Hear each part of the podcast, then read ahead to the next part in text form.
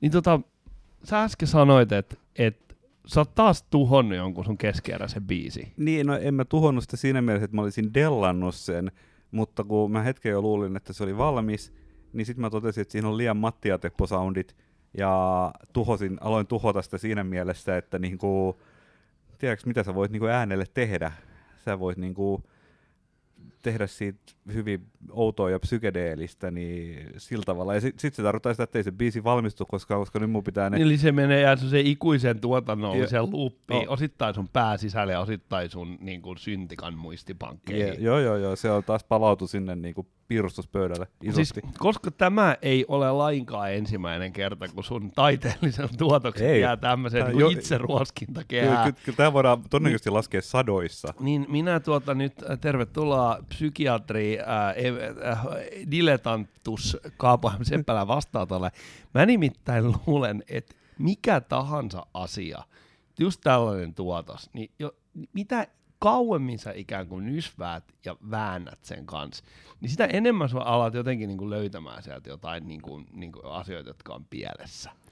Joo, siis mä niin kuin järjen tasolla ymmärrän tämän, ja tämä on ollut opettavaista, että kun johonkin syveytyy, syventyy paljon, niin sitä menettää perspektiiviä. Kaikkihan tietää, näin se menee. No mä luulen, että tuossa musiikkihommassa, niin se vielä jotenkin korostuu, koska se ääni, jonka kanssa teet työtä, jos sä nyt niinku yksin tuotat, katsot tietokoneella musiikkia siellä jossain mm. kammiossa, siellä et hae siihen palautetta edes keneltäkään tietenkään, koska semmoinen on väärin. Niin sit sä saat vaan niiden sun korvien varassa, joka on semmoinen omituinen biologinen elin, joka niinku tiedätkö, se muuttuu vielä koko ajan, ja sit sä oot väsynyt joinakin niin, hetken. Niin, ja sit sä tavallaan, kun mitä enemmän sä kuuntelet sitä biisiä, niin sä totut siihen. Sä alat vähän jo niinku tietyllä tavalla leipääntymään semmoisia asioihin, mitkä oikeesti on tosi hyviä. Koska kyllähän niinku... Niin se on vähän niin kuin, että sulla on joku soutuvene, tiedätkö, mistä on vähän maali ropissu ja näin päin pois. Joku kattoo sitä venettä, ja se on sillä että siinä on asiallinen vene, siinä on kaunis yleismuoto, mutta kun sä oot siellä käynyt niin kuin järvellä tiedätkö, kuusituhatta kertaa, niin sä muistat joka ikisen sen, sen maali niin. Puuttuvan palasen sieltä. Niin, ja tässä tapauksessa niin kuin teikäläinen ottaa tulitikut ja pistää sen veneen palamaan. No joo, mutta mä onneksi tämä on se klassinen lähtötilanne ollut, mä oon vähän oppinut, että esimerkiksi mä en, ennen mä tein just niin, että mä tuhosin ne. Poistin ne vittiä. Nyt sä arkistoit ne. Mä arkistoin niitä ja mä palaan niihin uudestaan. Ja, ja nyt vielä mä luulen, että nyt eh, ehkä mä elättelen toivoa, että ennen kuin tuon puoleinen koittaa, että mä saisin jonkun biisin valmiiksi. No niin, näin, näin, näissä tunnelmissa toivotamme kuulijat tervetulleeksi Nakkisalaatin uusimpaan jaksoon. Ja Nakkisalaattinhan on podcast, jossa keskustellaan ajankohtaisista asioista kahden huippuhauskan juontajan Thomas Lemströmin. Sano jotain. Ai, kuvailiko sä mua? Nakkisalaatti.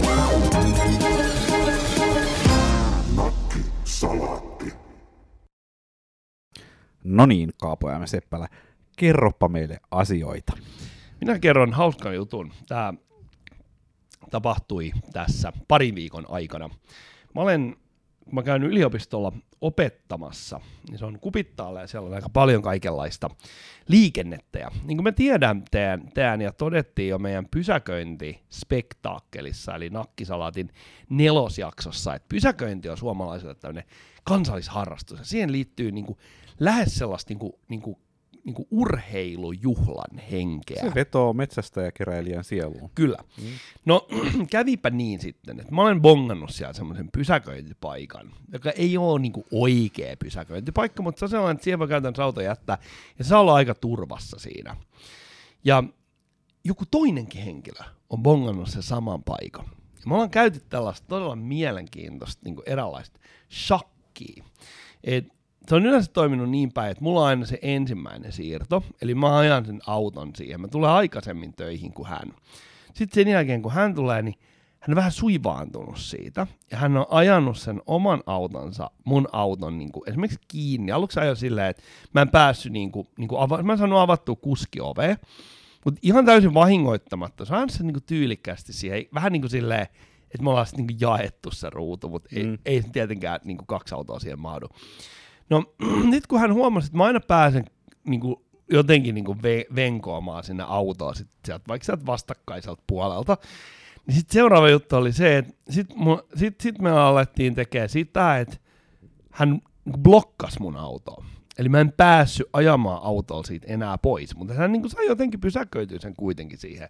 Se on maa autoja. Ja sitten tietenkin varmaan niinku molemmat osapuolet, että hän varmaan aika paljon harmittelee, kun meikäläinen niinku on törkeästi tullut siihen hänen niinku kleimaamaan paikkaan. Ja oikeastaan alkoi vähän kuumottaa, että minkälainen tyyppi sä, tuleekohan tästä jotain niinku, niinku kovaakin konfliktia. Ja tilanne niinku jat, jatkui sitä, oli tämmöistä blokkaamista, siirtämistä, vääntämistä. Mun ajotaidot kehittyi hirveästi, kun mä opettelin ajamaan niinku eri tavoilla kiertämään sen toisen auton. Kai sä nyt järjestit jonkun väijytyksen no. siitä, että sä jäit kyttämään. Ei, ei, ei, ei, ei, ei. Pä- tässä kävi niinku päinvastoin. Tässä kävi niinku päinvastoin. Mä ajattelin, että semmoinen niinku semmoinen gorilla alfa-urosten kohtaaminen. Mä yritin niinku, mä, mä, mä yritän yleensä aina niinku välttää tämmöisiä. Mä ajattelin, että mä niinku odotan mun ajotaidoillani, että mä niinku tavallaan pystyn jatkamaan tätä peliä. Se peli päättyi eilen, ja se päättyi oikeastaan aika niinku hienolla tavalla. Hän oli blokannut sen mun auton nyt sit sillä tavalla, että mä olin vahingossa ajanut auton liian lähellä betoniporsasta, ja hän ajoi sen aivan takapuskuriin kiinni. Ja, tota noin, ja mä, yritin sit, mä yritin eri tavoin siitä niinku lähteä, ja yritin jopa, jopa niinku siirtää, siirtää näitä niinku esteitä, mitä siinä oli, ja ei oikein onnistunut. Sitten mä rupesin niinku, aloitin sen valtavan pitkän projektin niinku venkuttamaan sitä autoa, että mä pääsisin siitä pois. Mm. Siinä kun minä venkuttelin sitä mun omaa autoani, niin siinä vaiheessa siihen tulee mies siihen taakse. Ja mä ajattelin, että nyt se on kohtaaminen. Sammutaan automoottori, hyppää autosta ulos.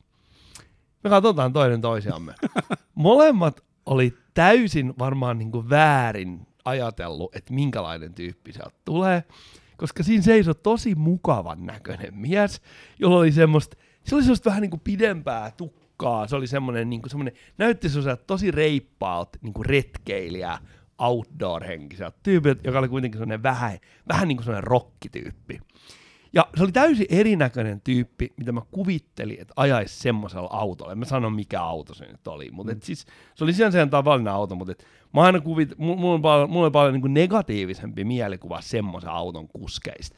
Ja mä luulen, että hänellä oli se sama juttu, että hän jotenkin niin kuin ajatteli, että sieltä autosta nousee joku erinäköinen tyyppi. Me katsottiin hetken aikaa toisiamme, ja sitten me ruvettiin vaan niinku keskustelemaan siitä, että onpa ollut mielenkiintoinen peli. Ja, et, oikeasti? Ja, joo, joo, kyllä, kyllä. Ja, ja sitten me niinku, kumpikaan ei pyytänyt omaa toimintaa millään tavalla anteeksi. Ja me vaan niinku täysin niinku metatasolla keskusteltiin tästä jutusta. Mutta sitten me niinku todettiin, että et, okei, että tämä on nyt ollut vähän epäreilua, koska mä tuun aikaisemmin töihin. Me jaettiin se pysäköintipaikka silleen, että hän käyttää sitä tietyissä olosuhteissa ja mä käytän sitä tietyissä olosuhteissa, kumpikin maksaa omat sakkonsa ja niin edelleen. Ja, ai mä niin toivon, että sinne tulee joku kolmas ja, ja semmoinen tyyppi, jolla on samanlainen auto kuin toisella teistä. Koska tuskin te olette painanut toisten sen rekisterikilpiin vielä muistaa. En mä usko, en mä usko, koska niin mä, kysynkin, mä kysynkin häneltä, että et, et, niinku, et mulla on julkiset rekkaritiedot, että kyllähän että kyllä sä olisit voinut soittaa mulle, että joo teet, kyllä mä tiesin, että me joskus kohdataan tässä näin. Ja sitten täällä niinku loppuhuipennus oli todella liikuttava. Me oltiin niinku sovittu, että mä käytän tätä aamupäivisi ja hän käyttää tätä iltapäivisi. Ja tota, mut sitten seuraavana päivänä, niin me oltiin molemmat ajettu niinku vähän eri paikkoihin silleen, että se pysäköintipaikka oli täysin tyhjä. Se osoitti niinku molemmanpuolista kunnioitusta. Me jätettiin niinku tavallaan pelikenttä, annettiin pelikenttä huilata yksi päivä. Ja ensi viikolla taas jatkuu.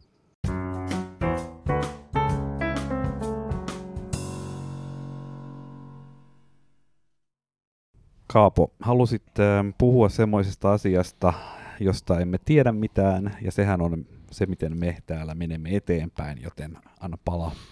Kiitos Thomas. Mä haluan puhua uudesta termistä, jonka mä löysin internettiä selaitessani. Mä luulin sitä aluksi vitsiksi, mutta kysymyksessä on haudan vakava asia, ainakin se termin käyttäjien toimesta. Ja kysymys on toksisesta positiivisuudesta. Okay. Tiedätkö Thomas, mitä tämä tarkoittaa? Kyllä mä nyt tiedän sen perusteella, mitä sä olet sanonut, eli on olemassa kritiikki sitä kohtaan, että joku ihminen on niin sanotusti positiivinen tai niin kuin täällä tarjotaan lähinnä suuntaan optimistinen tai hyvissä meiningeissä. Hyvi, ehkä hyvissä meiningeissä on se nyt se oikein, koska mä luin, että optimismi ja toksinen positiivisuus ei niin kuin välttämättä ole ihan sama asia, vaan se on nimenomaan se, että o- Mä, mä luin tämän muutaman jutun, nämä oli amerikkalaisia alun perin, mikä oli sinänsä aika jännä, koska mä kuvittelisin, että toksinen positiivi, positiivisuus niin kuin olisi ehkä niin kuin suomalaisille semmoinen, että täällä niin kuin tavallaan niin kuin dissataan sellaisia ihmisiä, jotka on kauhean niin kuin pirteitä. Tuohon niin kuin yleisemmin niin toi sana toksinen vituttaa minua. Niin vituttaa muakin, mutta mä en käytä sitä muuta kuin tässä mm. ikään kuin. Koska sitä käytetään. Joo, Joo. Se, on, se on todella, ja se on sellaiset ihmiset käyttävät sitä sanaa, jotka haluavat vain niin kuin suhteellisen keskimääräisillä hengenlahjoilla varustettuina paljon ilmaherroutta itselleen, mitä me olemme täälläkin keskustelleet.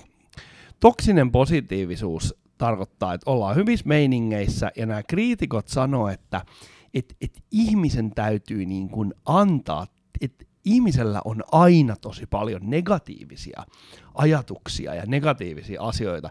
Ja jos on, jos on tällainen positiivinen tyyppi, niin se ihminen ei anna niille tilaa. Hmm. Eli tässähän on tämmöinen semisti jungilainen niin kuin näkökulma, että jos sä yrität supist- typistää sitä sun varjopuolta, niin sä kasvat ihmisenä kierroksi tai sä et kasva ollenkaan. Just näin. Hmm? Tässä, on, tässä on nimenomaan kysymys siitä. Eli tavallaan, niin kuin, että sitä ikään kuin pimeää puolta pitäisi niin kuin koko ajan vähän silleen niin kuin tuulettaa ja, ja mm-hmm. sillä tavalla. Koska se on niin kuin, tässä on kaksi asiaa, mikä mua oikeasti häiritsee. Periaatteessa vähän uskon tohon kyllä. Tässä on, siksi mä halusin puhua tässä, koska mä luulen, että me saadaan tästä eri näkökulmia ulos. Mua tavallaan ärsyttää suunnattomasti se, että joku tyyppi vaan väittää, että kaikki ihmiset on niin kuin, kaikissa ihmisissä on niin kuin hirveästi kaikkea negatiivisuutta ja, ja, ja pahaa, ja sitten ikään kuin on olemassa niin kuin tällainen epäterve tapa niin kuin olla vaan positiivinen. Entä jos ihmisiä, mä tiedän ihmisiä, jotka on oikeasti positiivisia, ja ne on ollut niin kauan positiivisia, että ne ei pystyisi feikkaamaan niin kauan. Mun mielestä semmoista on hienoja ihmisiä, siis näin niin kuin ikään kuin yleistäen, menemättä niin kuin mihinkään niin kuin yksittäisiin tilanteisiin. Joo, ja siis mun mielestä tästähän on olemassa semmoinen aika äärimmäinen muoto on se, että jos olet ikääntynyt ihminen ja, ja tota, sä olet nähnyt elämää ja, ja sä olet nähnyt elämän varjopuolia, joten sulla ei ole ehkä välttämättä syytä olla ää, niin kuin sinisilmäinen aina joka käänteessä ää, tai uskoa helppoihin vastauksiin. Niin sanotko sä, ja sit sä, sit sä mietit, niin kun tiedätkö sä, että siellä elät siellä elämän ahtoopuolella, niin ehtoopuolella, niin sulla on niin kun, ehkä semmoiset niin kun eksistentiaaliset kysymykset voi olla vielä askeleen lähempänä kuin sitä niin kun kaksikymppistä, joka sanoo, että juuu, lisää shotteja!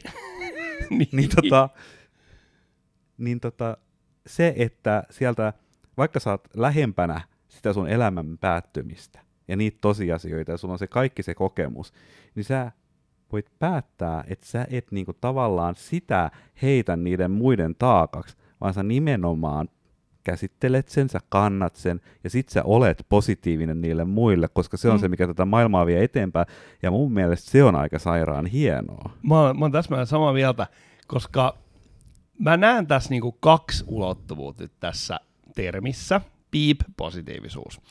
Niin toinen on niinku se, että et ikään kuin yritetään niin kuin sen ihmisen oman edun, niin kuin hyvä, oman edun takia analysoida sitä, että kuules nyt Thomas, että jos sä olet noin positiivinen, niin sul poksahtaa pian pää, että kaivetaan vähän niitä, niitä synkkiä muistoja sieltä ja oikein niin kuin ruvetaan rypeämään jossain ikävästä. Tämä on se toinen asia.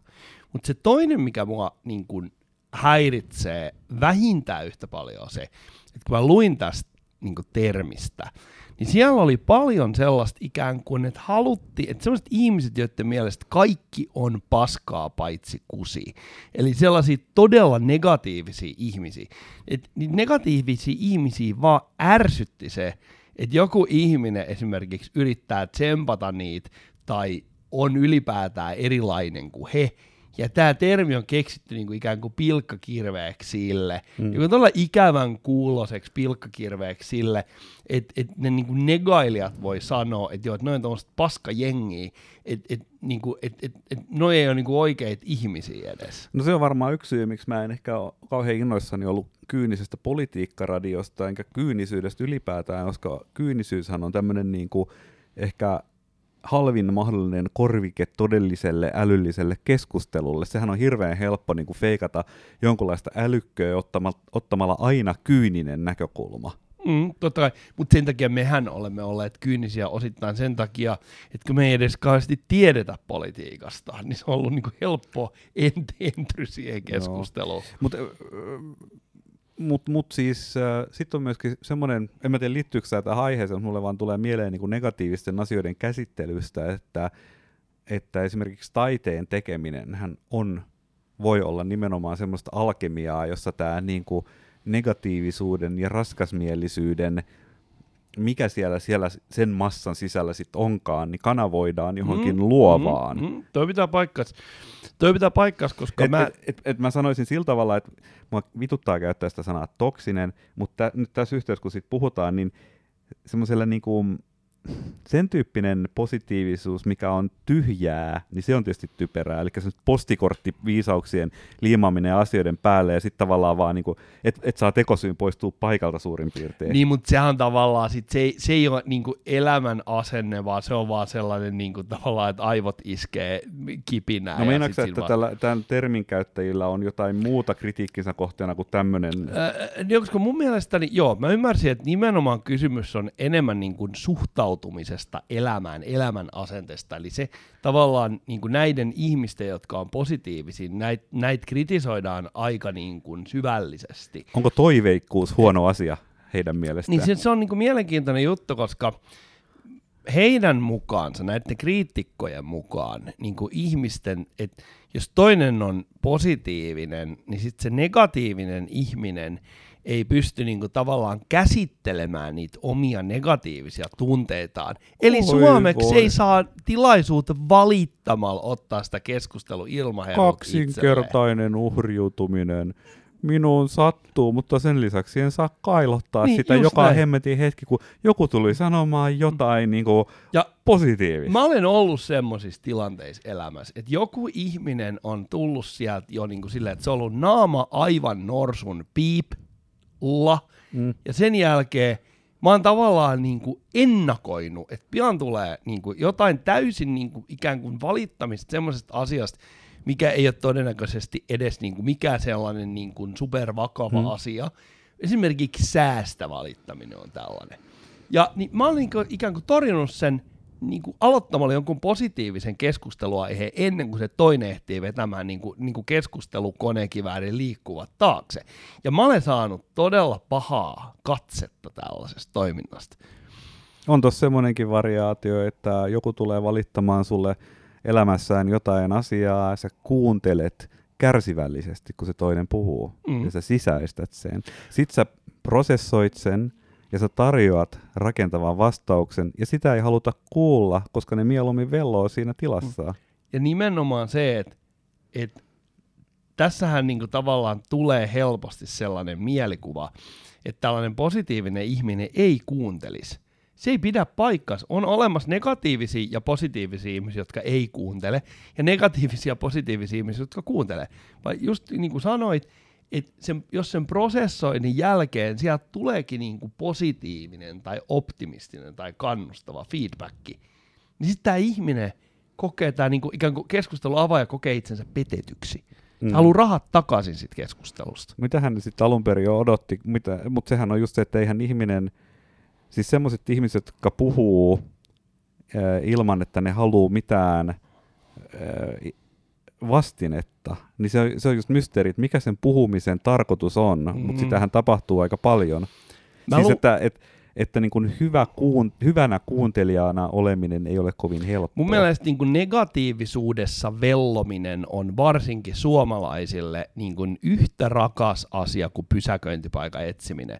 Mä luin nimittäin suomalaisen artikkelin piip-positiivisuudesta, ja siinä oli joku kirjoitti, joku kolumnisti kirjoitti, että tämä on niinku erittäin erittäin loukkaavaa ja raskasta nämä positiiviset ihmiset, varsinkin näin korona-aikana. Elikkä, toisin sanoen, näin jotkut ihmiset haluaa lukea vaan sellaista niin kuin ranteet auki, täysin päämäärätöntä niin kuin, niin kuin negaa jostain sosiaalisen median kanavista. Sitten jos joku kirjoittaa, että hei, että kyllä tästä niin kuin pian päästään, että pian laitetaan, otetaan niin kuin koronapiikit perseeseen ja sitten lähdetään niin kuin, niin kuin Kalabriaa vetämään pizzaa. Sitä tyypit sanoo, että ei kelpaa, että sä et ole nyt tarpeeksi negatiivinen, että tää loukkaa tosi pahasti mun, niinku, mun, mun, mun niinku murehtimistunteitani.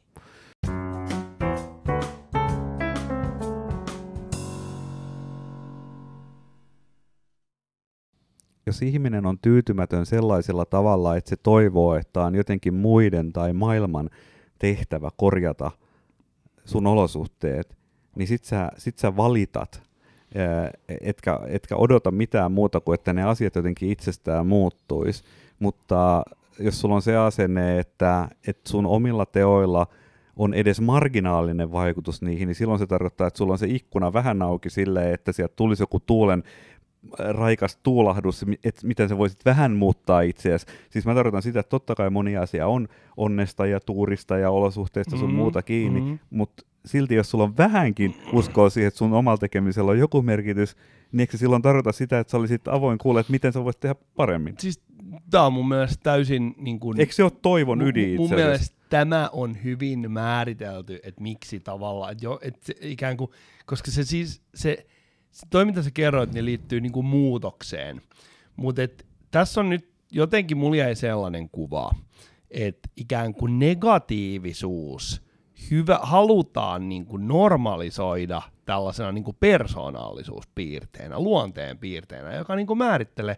Eli jos sä, jot, jotkut ihmiset on tosi negatiivisia, ja ne on negatiivisia, ja ne nimenomaan ei koe tarvet muuttaa mitään. Ne ainoastaan mm. haluaa pysyä negatiivisena.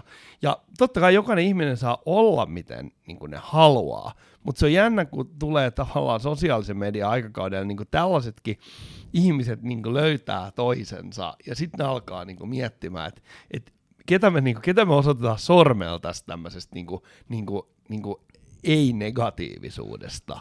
Tiedätkö sä semmoisen termin kuin substantiivitauti? Onko sä kuullut siitä?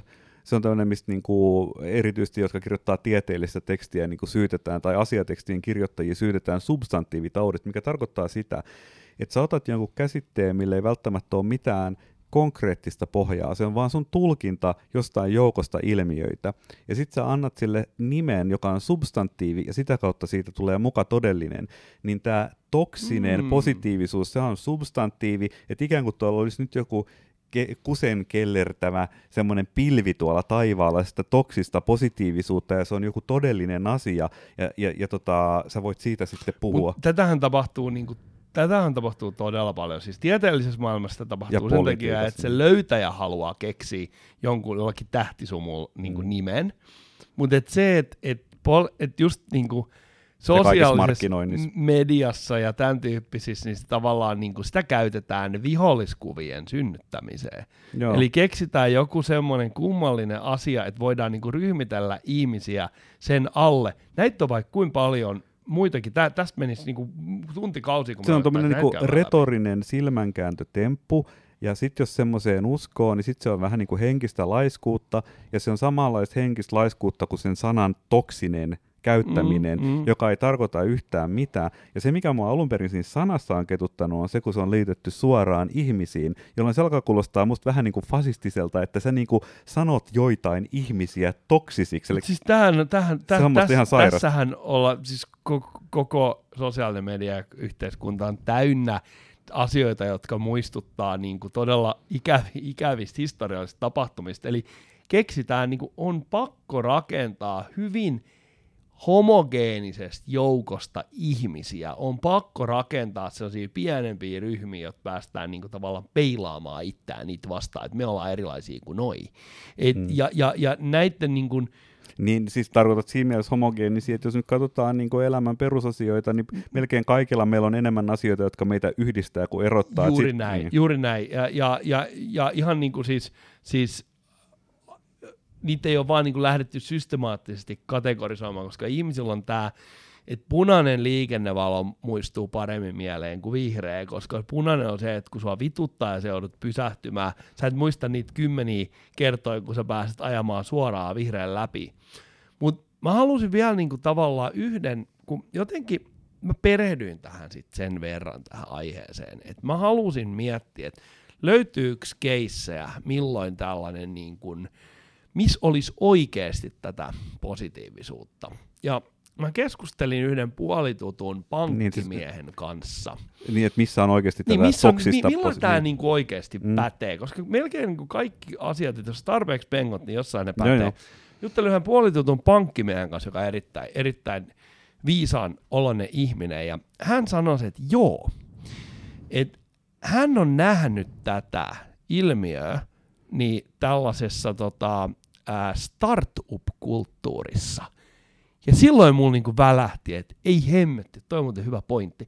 Koska startup-kulttuurissa, niin jatko, tää oli sitten joku WhatsApp-keskustelu tai joku tämmöinen, mm. mä kirjoitti siitä niinku hyvin nasevan ja hyvän kommentin, että startup-kulttuurissa näkyy se, kun ihmiset ei uskalla olla niinku esimerkiksi kertoo mitään negatiivista liittyen siihen softaan tai tuotteeseen tai siihen liikeideaan tai johonkin, koska se yhteisöllisyys voi olla niin kuin joissain tapauksissa niin voimakas, että kukaan ei halua niin kuin tavallaan rikkoa sitä.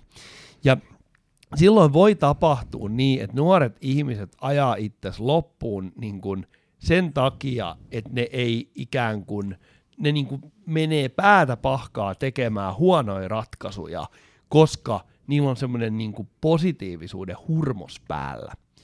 Ja sen takia niin kuin periaatteessa nimenomaan tällaisessa startup-pöhinä helvetissä, niin siellä voi olla ihan paikallaan olla se niin kuin yksi tyyppi, joka vähän niin kuin tavallaan nurisee siellä joukossa. Mutta todennäköisesti se yhteisö niin kuin kohtelee tosi julmasti sitä nurisijaa. Joo, on, on siinä perää. Mulle tulee myöskin tuosta tavallaan mieleen just tämä täydellisyyden tavoittelu, eli ni, siellä on joku sellainen ideaali, että miltä sun pitäisi vaikuttaa. Mutta sitten siinä se ongelma on se, että jos kaikki on just sellainen niin kuin Pepsodent-hymy loistaa siellä auringossa koko ajan, niin eihän kukaan erotu enää siitä jengistä mihinkään, vaan ne on kaikki sellaisia niin kuin samaa aktiivetäviä zombeja.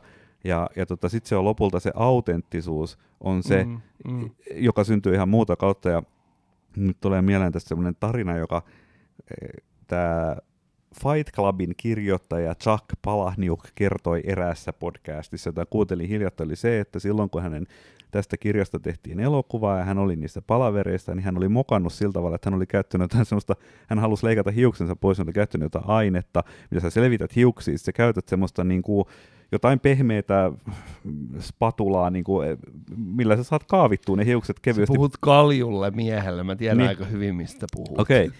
Niin hän, hän ei ollut tätä tuotetta ennen käyttänyt, ja hän oli alkanut raapia sitä päänahkaa, ensin käyttänyt sitä ainetta, ja hän oli alkanut raapia sitä päänahkaansa veitsellä, jolloin sitten siitä monta kerrosta sitä ihoa lähtenyt pois, sen päästä oli tullut sellainen tulehtunut, punainen, rakkulainen pallo, joka, jollaisena hän oli sitten osallistunut näihin palavereihin näiden tähtien kanssa, jotka oli tullut siihen elokuvaan. Hän sanoi, että se toimi niin, että hän sai siitä jotain aivan käsittämätöntä voimaa, koska ne muut oli tietysti erittäin edustavia ja kauniita äh, ihmisiä, ja hän oli tämmöinen kummajainen, joten niiden piti jotenkin oikeuttaa, että jos toi on täällä, niin sen täytyy olla jotain todella spesiaalia. Aika mielenkiintoisella tavalla niin kuin kään, käännetty tilanne, mutta toihan on siis, kun mä, en, mä siis... tollainen, niin kuin, että näytetään hyvältä ja hampaat on niin kuin, kuoritettu valkoisiksi ja sitten ollaan sellaisia everything's great, niin se on niin kuin, mun mielestä sit vielä sellainen, se on niin kuin eri asia vielä sit se, se amerikkalainen semmoinen, että, että se kysyy how are you, vaikka sitä ei oikeasti kiinnosta. Et se on mun mielestä ehkä enemmän sellaista niin kuin pintaa mm, juttua. Tapakulttuuri vaan. Tapakulttuuri, että mä en niin kuin, tavallaan lähtisi ton perusta, siis tää ei nyt varsinaisesti liity tohon mitä sä sanoit, mutta et, mä unohdin sanoa se aikaisemmin, että mä en lähtisi niin kuin, esimerkiksi äh, väittämään edes, että amerikkalainen tapakulttuuri on niin kuin toksista positiivisuutta, vaan se on vaan tapakulttuuri, ja mun mielestä on tosi tärkeet, että keskitytään nyt siihen, että mitä siellä niin kuin tavallaan, mikä se ihmisen niin kuin elämän asenne on. Mutta mä luulen, että startup-kulttuurissa niin tämä ikään kuin a- asennepositiivisuus, mitä voi olla joissain tapauksissa vähän liikaa. Joskus se voi johtua esimerkiksi siitä, että ei ole tarpeeksi informaatiota, mutta osittain se niinku menee sen tapakulttuurin kanssa sekaisin. Mä oon katsonut esimerkiksi Slashissa, silloin kun Slash oli uusi tapahtuma, niin, niin mä näin sitä ikään kuin pyrkimystä sellaiseen ikään kuin hurmoksellisuuteen. Ja se hurmoksellisuus on erittäin hyvä juttu Slashissa tai jossain Slash side eventissä. Mutta sitten jos se on siellä sun toimistolla se hurmoksellisuus kaksikymmentäneljä seitsemän kolmesataakuusikymmentäviisi, niin silloin tulee jossain vaiheessa paskaa softaa. Niin, mutta siis mun mielestä sellainen aito positiivisuus on just sitä, että ää, sä puhut, voit puhua epäonnistumisista sen takia, koska ei ne määritä sua, vaan ne on jotain isompia, osa jotain isompaa kokonaisuutta ja sinällään niinku hauskoja juttuja. Ja sit se startup-maailma on ehkä sillain vähän huono esimerkki, että toisaalta siinä on vaan kyse myymisestä. Että et, et, et sä nyt sillain niinku masentuneena myy mitään. Et se, se on tavallaan vaan niinku osa sitä käytännön mm, toimintaa. Se, se pitää paikkansa. Mutta tässä oli ehkä se, siis mä myönnän, että tämä ei välttämättä ole paras mahdollinen esimerkki, mutta kun tämä on ainoa esimerkki, minkä mä löysin. Tämä ainoa, mikä mulle tuli mieleen. Että et siellä mä olen nähnyt sellaista ikään kuin positiivisuutta, joka vaikutti vähän siltä, että kaverit niinku tavallaan on niinku afterburnerit päällä. Niin, no jos se on falski, niin se on falski. On, eikö se ole vaan sitä?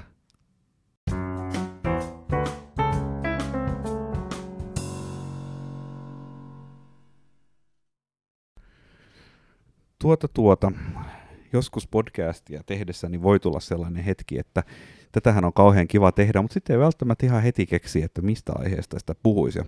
Sitten viimeksi me puhuimme tekoälystä, joten sitten ajateltiin, että mitä jos kysytäänkin tekoälyltä, että mistä tekoäly haluaisi, että me puhutaan. Ja täällä on kaiken näköisiä ihmeellisiä otsikoita, jotain niin kuin tuleva, the future of privacy, mitä se nyt on, yksityisyyden suoja tulevaisuudessa. Ja, ää, Sama kysyy, että mitä metodia sä käytit nyt, kun sä hait tota?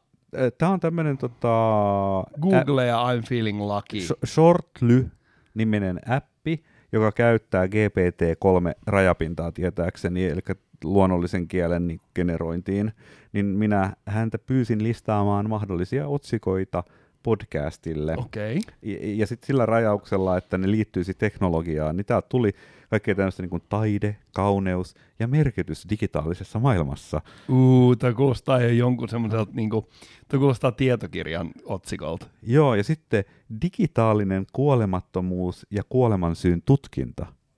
Äh, Mutta sitten äh, transhumanistinen kulttuuri, robottien oikeudet, Äh, mihin internet vie yhteiskuntaa, kaikkea tämmöistä.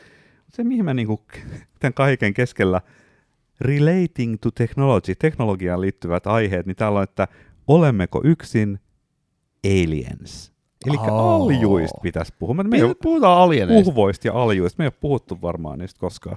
Onko sä tavannut yhtään? Mm, no en mä voi tietää. Aivan. Mut et siis, äh, mä suhtaan, mä oon tällainen niinku, Mä, olen, mä en ole mikään siis alien agnostikko, vaan kyllä mä olen ihan varma, että et, et avaruudessa löytyy paljon sivilisaatioita, mutta et mä pidän sitä vaan, vaan niin kuin, äh, vähän epätodennäköisenä, että ne osuisi juuri tähän meikäläisen niin kuin elämän polulla, niin tulisi siihen vastaan. Mutta tietenkin mä olisin erittäin iloinen, jos näin tapahtuisi. Jos sä mietit mahdollisimman, niin kuin, mahdollisimman vakavissa tämmöistä kysymystä, että no haluaisitko, että tämmöinen asia tulisi sun elämän polulla vastaan. Muistaakseni Stephen Hawking on joskus sanonut, että, sitä, että se on semmoinen asia, mitä ei kannata toivoa. Mm. Ja, ja että siinä on niinku liikaa kaikenlaisia niinku todella julmia riskejä olemassa. Jokainen, joka on lukenut H P Lovecraftin kirjoja, tietää, että mitä ne kaikki avaruuden kummitukset, niinku, kuin vähän ne, ne, ne meidän niinku oikeuksista välittää. Mä jotenkin huomaan, että jos mä mietin tuota kysymystä, niin kun, että olemmeko yksin ja onko niitä aljuja, niin totta kai varmaan kaikki suurin piirtein niin kun tietää, että joo, että on varmaan ole, olemassa joku matemaattinen perustelu sille, että kai tuolla avaruudessa nyt sitten täytyisi olla edellytykset elämälle, kun täälläkin on niin kun, ihan tämmöinen rationaalinen. Mm, mm. et, et, et, ja sitten tavallaan, että et se nyt olisi jotenkin hyvin itsekeskeistä ajatella, että et me olisimme ainoita täällä. Mutta mä kyllä tunnistan mun psykologiassa jonkun semmoisen jutun, että jotenkin se ei ole todellista. Että kyllä kai tämmöinen eh, lihaksi tullut ihminen täällä maaplaneetalla, niin en mä tiedä, onko meitä varustettu kauhean hyvin käsittelemään tuommoisia asioita. Että et vaikka mä tiedän tämän järkevän perustelun, että kyllä varmaan siellä kaikennäköistä täytyisi olla, niin ei se tunnu kauhean todelliselta.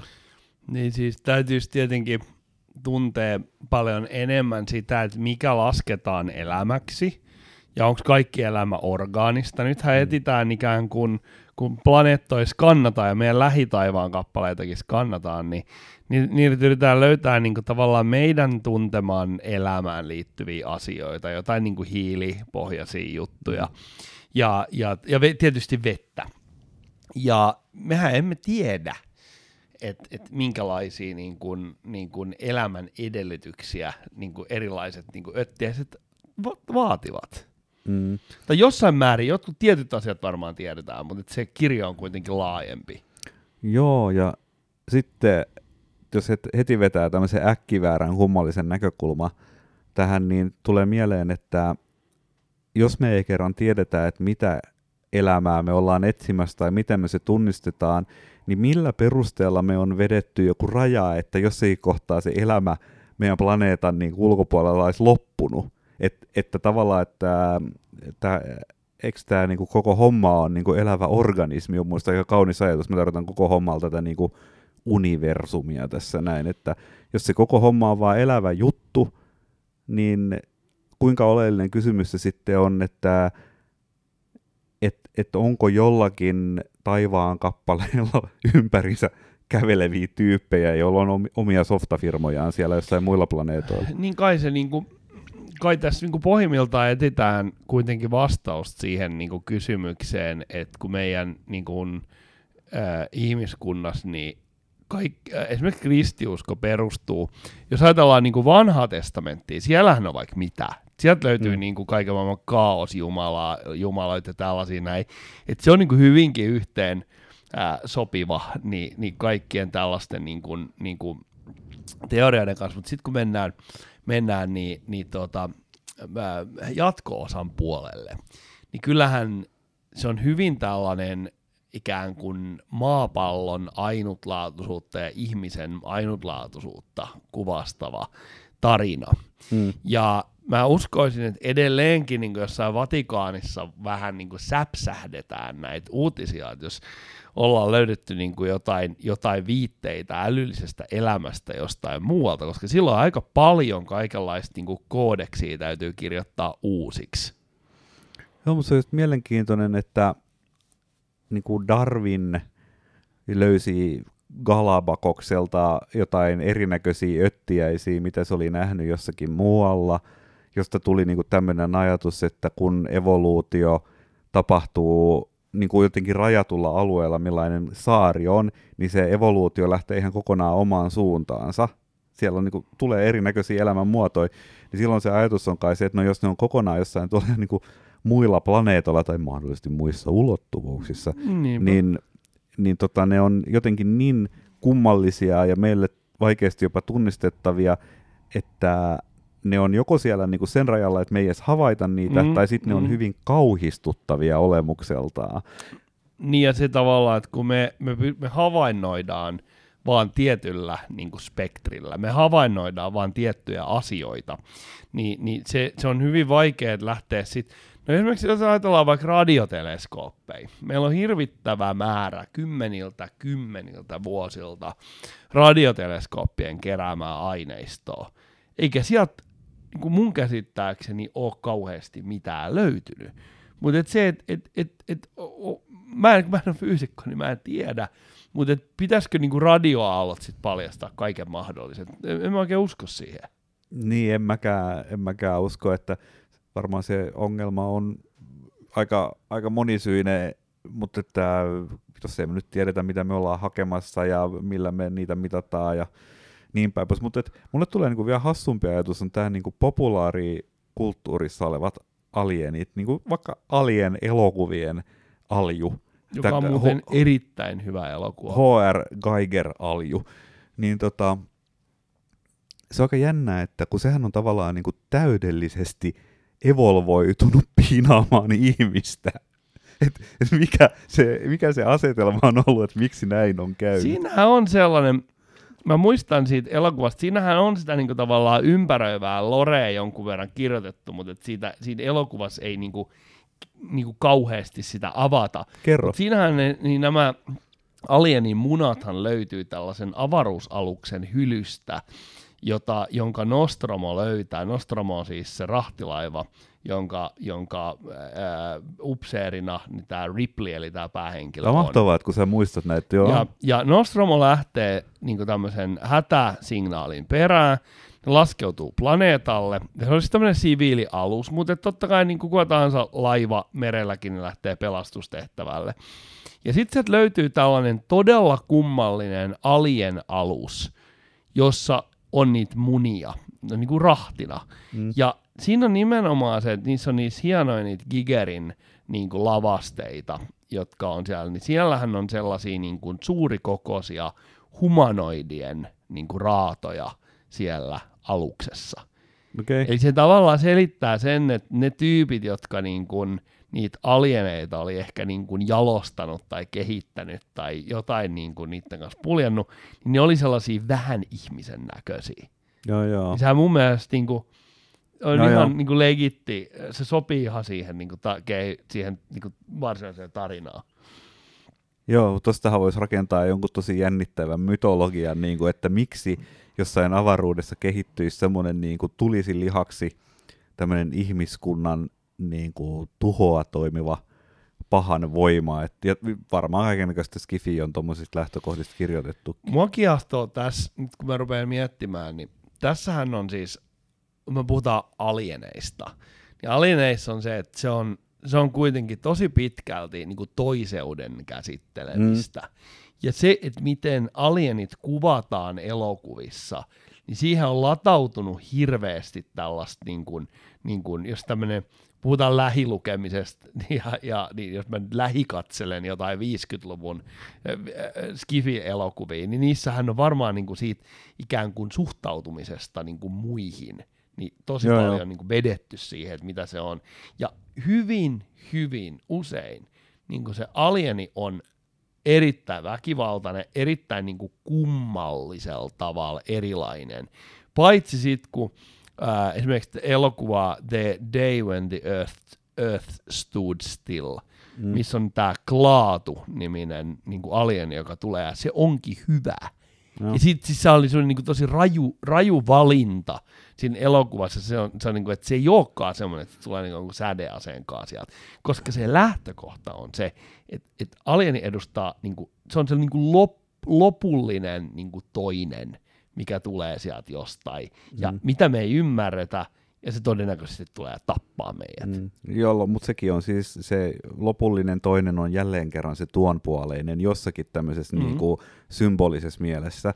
Ja, mutta et mulle Geigerista, siis tästä taiteilijasta, joka, joka niinku suunnitteli alien elokuvien lavasteita tämän hirviön, H R Giger, niin hänen töistään nyt mulle tuli mieleen mieleyhtymä. Ainoa toinen asia, joka mun mielestä niitä muistuttaa, niin on, on semmoinen, että o, oletko sä semmoiseen törmännyt, jossain Puolassa on sellainen kirkko, joka on tehty muistaakseni kokonaan ihmisten ja muistaakseni jo, joidenkin munkkien luista? Öö, luukirkkoja on useammassakin paikassa. Mä olen ollut Roomassa okay. luukirkossa ja sitten ehkä jossain muualla, siis erittäin kammottavia paikkoja, ja, mut en, en mä tuolla ollut, missä no, puhuit. Mutta onko tämä sun mielestä, mulle jotenkin nämä asiat yhdisty, näetkö siinä jonkun tämmöisen Geiger-maisuuden niin kuin siinä? On siinä jo, joo joo, siis siinä, siinä mun mielestä siinä ää, H R Gigerin tai Geigerin teoksissa, niin niissähän on nimenomaan, mulla on tullut mieleen, että se kaveri on mennyt jonnekin teurastamolla katsomaan, niitä niin kuin, jotenkin niin kuin elukoiden sisäelimiä ja sellaisia. Et nehän suosii, niin kuin, or, sehän suosii sellaisia niin kuin orgaanisia, vähän epäsäännöllisiä muotoja. Ja mm. mun mielestä siinä on jotain, siinä luukirkossa on nimenomaan jotain niin kuin orgaanista ja vähän epäsäännöllistä. Mutta sitten kun sä katsot kauempaan, niin sä näet sellaisen niin kuin symmetrian ja sellaisen, koska jokainen luu on vähän erilainen. Joo, siinä niin kuin puhutellaan jotain tietynlaista pelkoa. Ja sitten se on samaan aikaan jylhä, pelottava ja jotenkin vähän niin kuin sellainen iljettävä. Elikkä se on juuri niin kuin Nakkisalaatti podcast, vaikka me olemmekin aina positiivisuuden puolella. Kiitoksia tästä päivästä, illasta, aamusta. Näemme taas.